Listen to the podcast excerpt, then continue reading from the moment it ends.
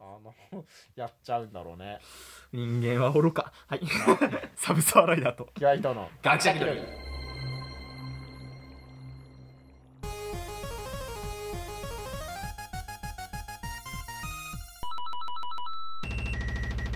はい、この番組は学者気取りのサブサーライダー時は糸が世の中のいろんなことに気取って答えていく、えー趣味とか型ペダンティックレディオショーです。えーっと、今回はあの、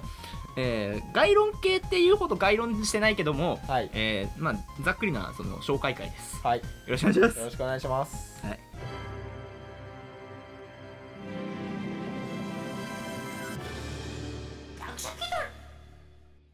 まあ、えーっと、あの、まあ、ちょっと、ね、作品を紹介しようかなと思って、はいえーまあ、紹介するきっかけになったのはさ、まあ、これ機会も最初に出しとくわ。おえっおとね、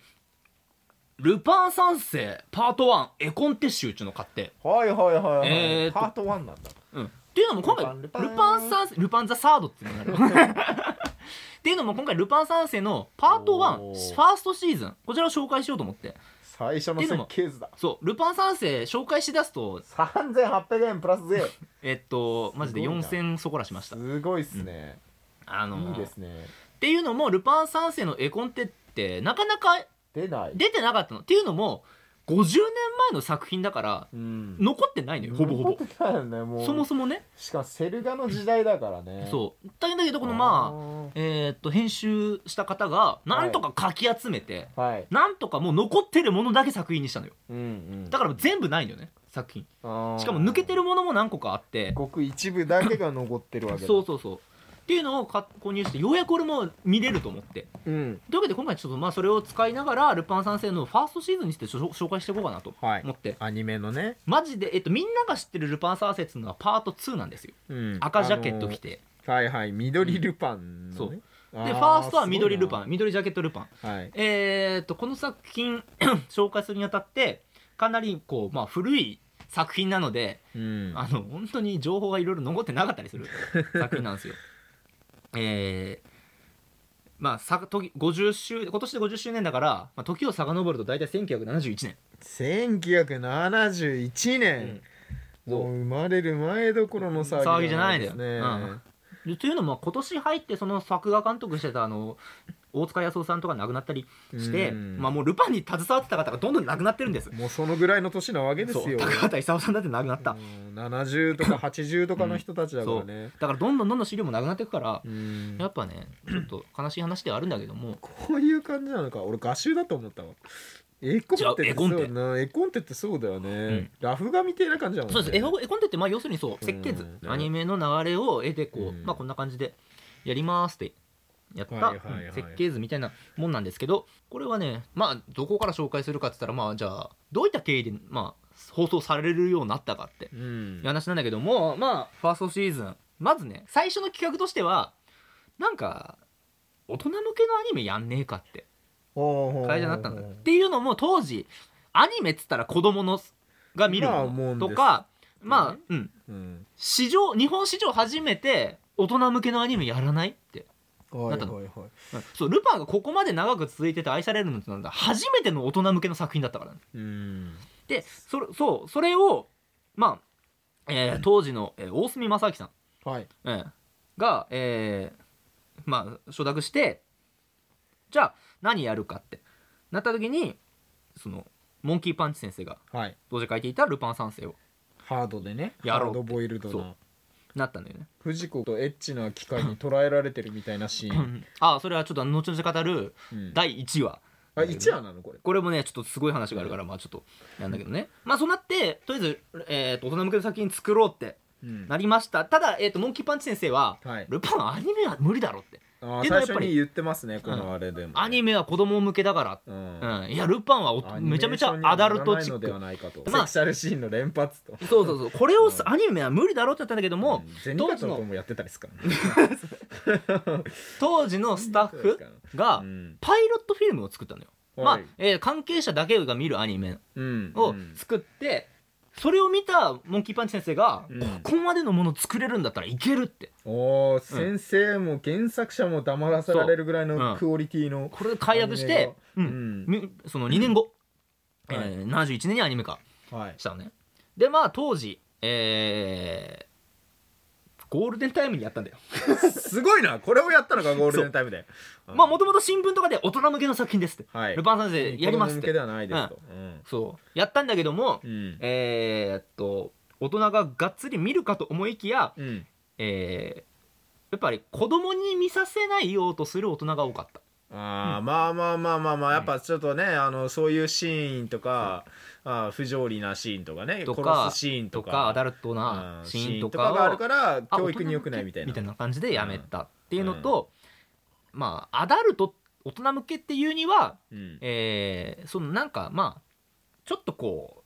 う、まあ、エロティックなシーンは割と少なかったうんハードボイルド系が割と多くてそこら辺の期待にも少し応えられなかったんじゃないかって言われたけど、でも、いまあ、今見るとやっぱり全然大人向けっていうかさ、うんちょっとアンニュイな感じもあってこれは子供は上がらんやろって、 その辺のねそうあれは分からんだめろうちゃくちゃすごい作品ではあるんだけども当時の、うんえー視聴者層には刺さらなかった、ゃ はいえー1話やって2話やっうんて3話やってどんどん下がっていく視聴率ね6%から最終的に3%になったの三パその時代の3パーってもうかなり低いよね、えー多と分ね確か当時のね今だと6パーとか3パーだと全然多い方だけど、大体アニメだとねだから、んえー、20%とか取れんだよゴールデンタイムに、うんゴールデンタイム7時とかなわけだからね3%でえー、とうん社長に社長っていうかまあ担プロデューサーから呼び出し食らって、あのー子供向けに変えないってもう路線をねもうちょっとこれあー子供に受けるように作ろうっていうことで、えー、と演出担当してた大隅正明さんはい解雇されます、あこれが3話でー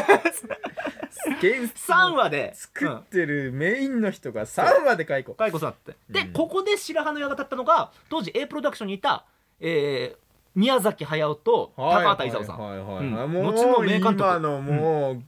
う、名コンビですよもうあの2人が担当することになっはいはいたでと、えーとまあ、作画は変わらず、えー大塚康夫さんなんだけど、うんこの大塚康夫さん、まあ、と宮崎駿さんで作ったのが、まあ、カリオストロの城、はいはいはい、うんとかまあ大塚康夫さんと宮崎駿とか、まあ、ジブリのスタッフ関係ってジブリの結スタッフ構まあ作ってんの「パンダコパンダ」とか、えーと「未来少年コナンはいはいはいはいはいとか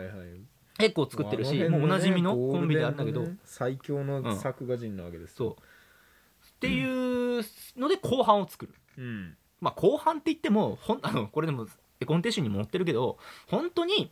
えー当時の資料がないし4制分の3作ないって言ってうるもんんねそう4分の3がもうやっ 失ぱわれてる制作状況がもうごっちゃごちゃなんだよあー誰が担当してうん誰が手直しして誰がそれをもうなんか変えてみたいなのうんが正確に残ってないためにどれが誰の演出かっていうのもふわっとしてる全然わからんなからこの編集者の方はある程度その聞いたり予測したりでうんあのこれは誰だこの人がやったんじゃねえかとっていうのも書いてるしでもそれが残っそういうふうに分かる状態っていうのも本当にこれありがたい本なのよね、そういうのがちゃんと分かるんだよあの資料歴史の資料としてかなりすごい、うんよくこれねほんと発売したなやっぱあの大塚康夫さんが亡くな本当にマニアックなる人直前ぐらいまでうんちょっと手助けっていうかさ、したり高畑勲さんも亡くなる前ぐらいに「んペコンってこれあるよ」みたいな感じで、いや渡した俺マりとかジでさアニメ見ながらこれもう一回見返したいね、うん止めながいらやとそうかそうさそうめちゃくちゃ面白いあの、うんあここのシーンが変わったんだとかここのシーンが残って、ここのシーンが少しこうセリフ変わったりなんかなんかねあの 見るとねなんかここまでこう荒れた顔はしないみたいななんかこう注意書きがあったりうん手書きでセリフ追加されてたりとかうんさ、うんうん、こそういれうの面多く白ていなこれ本編見比べながらこれ見たらもうめめちちゃゃくくちちゃゃ面面白白いいよねこれねえーっとでそう「ルパン三世の」その、うんえーだからな4話四話目が大角さんと高畑さんとか A プロダクションのが担当する間ぐらいの話なんだけど、うんやっぱ4話は4話でかなり人気が高いのよ、はいはいはいはい、うんそっからね変わったとこから、ね、そうそうそうでその後うんも、えーっとその後まあ高畑勲さんと宮崎駿さんになるけども大角さんの演出のアニメもかその回も間でやるから、うん本当にごちゃごちゃなってんのねでも後半明らかにやっぱりギャグ調だったりあーコメディ調になってあ子供ージブリだって向けに寄せてってんだなっていうね、シーンが多いうんええ、じゃあちょっとそこから細かいルパンの話していくんだけどはい、えーっと「ルパン三世の」まあこれじゃあ1話、うん、えーファーストシーズンの1話がはい「ルパンは燃えているか」っていう、はい回なのね有名う、なんこのそうし、ですねいやあやっぱこの1話がやっぱり人気高くてうん、まずねルパン三世がどういった人物かっていうのを何の説明説明なく始まるのよいきなりもう、うんで最初のシーンの服とか格好って大事じゃんうんそうだなんね最初に印象付けるそうこいつが主人公だぜってこいつは主人公公だぜってうん言うんだけども、まあ、オープニングを省いてオープニングをバーンやった後に省いて、うんどんな形でそう出てくるかっつったら、うんレーサー服着て、うんレーサーのあのヘルメットヘルメットあれ持って、ううん登場思うレーサーじゃんレーサーだレーサーのアニメ始まったわ思う じゃんマッハ55 かな全然ルパンとかけ離れてるから、うそのイメージなんかそのルパンの車に細工しようとするやつがあーなんかこうやってるなんか謎のガソリンが何かさあー車に入れようとしているところを止めて、うん、なんかちょっと粋なこと言ってそれを追い払うみたいなシーンなのよ、はいはレーサーじゃんいレーサーじゃん主人公レーサーじゃんもってあんま絵コンテッシュの中身の話はねあんまりするとあれ、まあぜひ見てほしいからさ細かくは話さないんだけど、ここだけ言おうと思ってあの絵コンテッシュ見るとルパン三世がどういった人物かみたいな最初の最初をちょっとだけ紹介するう、うん、シーンがあったんだけど「んケツ」って書いてあってなくなっちゃうなく なってんのよ。なえーってなってでもそれがないからこそかっこいいのよあー今見てもう全んあの必要な情報だけ、うんはもう入れるもう本当に必要な情報だけ入れて細かい、もう雑多な情報は省くみたいなまあなんか説明しちゃうとやっぱなんかね、粋じゃなくなっちゃうもんねそそうそうこをね全部一からバーって言っちゃうと、うん分かりやすくはなるんだけどね大人向けってなったらやっぱりなんかそのあまり分かりやすすぎてもそうねなんか陳腐になっちゃうからそうなんだよね、だからそ世こ界は観というかハードボイルド感を出すためにも、そこはねあのアニメらアニメらしくはなるんだけど、うん最初に説明しようってなっちゃうと、ううんんうん、でそこはだからあ、まあなくしてるからこそルパンが何者かよく分かんないままうす、んでル実パン際何者かよく分かんないしな、でルパンはなぜルパンは燃えているかって、うんそのタイトルもようわがなんんどういうことって、うんどういうことってルパン1話でやられるのみたいな 感じなんで、うんであのーてかその前にオープニングがさあるけど、オープニングがあのーみんな知ってるさ「ルパン・ザ・サード」じゃないののルパンルパンだっけうんチャーリー構成が「ルパン・デッデンルパン・ザ・サード」って名前だけただ言ううんう「ルパンルパン」って言ってんなんか爆破シーンとかさなるやつメンバーのシーン、うんうんが鳴るっていうだけのオープニングだっただから何者かよくわからないのよ、うん、状態進んでえーっとなんか犯罪、えー組織犯罪シンジゲートのうんスコーピオンってところ、やつらがルパンを暗殺しようってはいいうところまあそういう話なのね、うん1話は。レーサーのねでレース中に事故に見せかけてルパンを殺すっていうと話なんだけどまだもうワイルドスピードだうんワイルドスピードだよまずっていう時点の中であとうんルプ、その要はそれをやることでルパン帝国を潰すってうんそのルパン帝国っていうのはやっぱ犯罪界の中では巨大な組織になってる、うんそこの、えーヒットであるルパン三世を倒すうんうんっていう内容なんだけどうんいやルパンはじゃあ悪いやつなんだなっうんていうところは分かるんだけどだからこの時点で泥棒とかじゃないのよ、もう悪の親玉みたいな感 じうん別に泥棒とかないのよでこれちょっと話は飛ぶけどこの後、えー13代目石川五右衛門うんが出てくるの出てくるのね五右衛門ねまあ最初五右衛門って敵って敵いうだかかうんらねうんルパンのライバルルパンとライバルでうん仲間ルパンに今でもね仲間というよりはなんか用心棒というかなんだろうなんねかたまたま目的があったからみたいんなこいつ面白い男だとでルパンを、まあ、いずれルパンを倒す俺は倒すけどうんやっぱ最、まあ、ルパンは最強の男だからうんいずれ倒すけども、まあ、その前間たまたま一緒にうこいつ同衆みたいな感んじだけど感じでやってるっていううんだけなんだけど、い次元も最初戦ってたよなや次元はめっちゃ仲間仲間だっけあのーなんかルパンの最初の話描く時は、うちょっとこう出会う直前のやつとか、んを描いてる時はまあ敵敵っていうか、うんあれだったけどファーストコンタクトだっけなそのスペシャルの時とか、うんもうこの1話では最初から仲間、あこの時点では仲間になってるの かえー、13年目石川五右衛門の回とかでルパンのことをうん最強の殺し屋って言ってんのよ、設定設定だからルパンはとにかく犯罪者っていう泥棒とかじゃないの最強の殺し屋で殺し屋で犯罪界でのナンバーワンっていうあお前ゴルゴみたいな感じでそこからだんだんだんだん、えーっとルパンってのはま泥棒あ、うんアルセン・ルパンの孫だからうんその怪盗怪盗の、のまあ、盗みをするって泥棒っていうキャラさあくまで戦闘は泥棒のスキルの一つだよみたいなねうんそう、うんっていうのになっていくの。で1話のその人気のある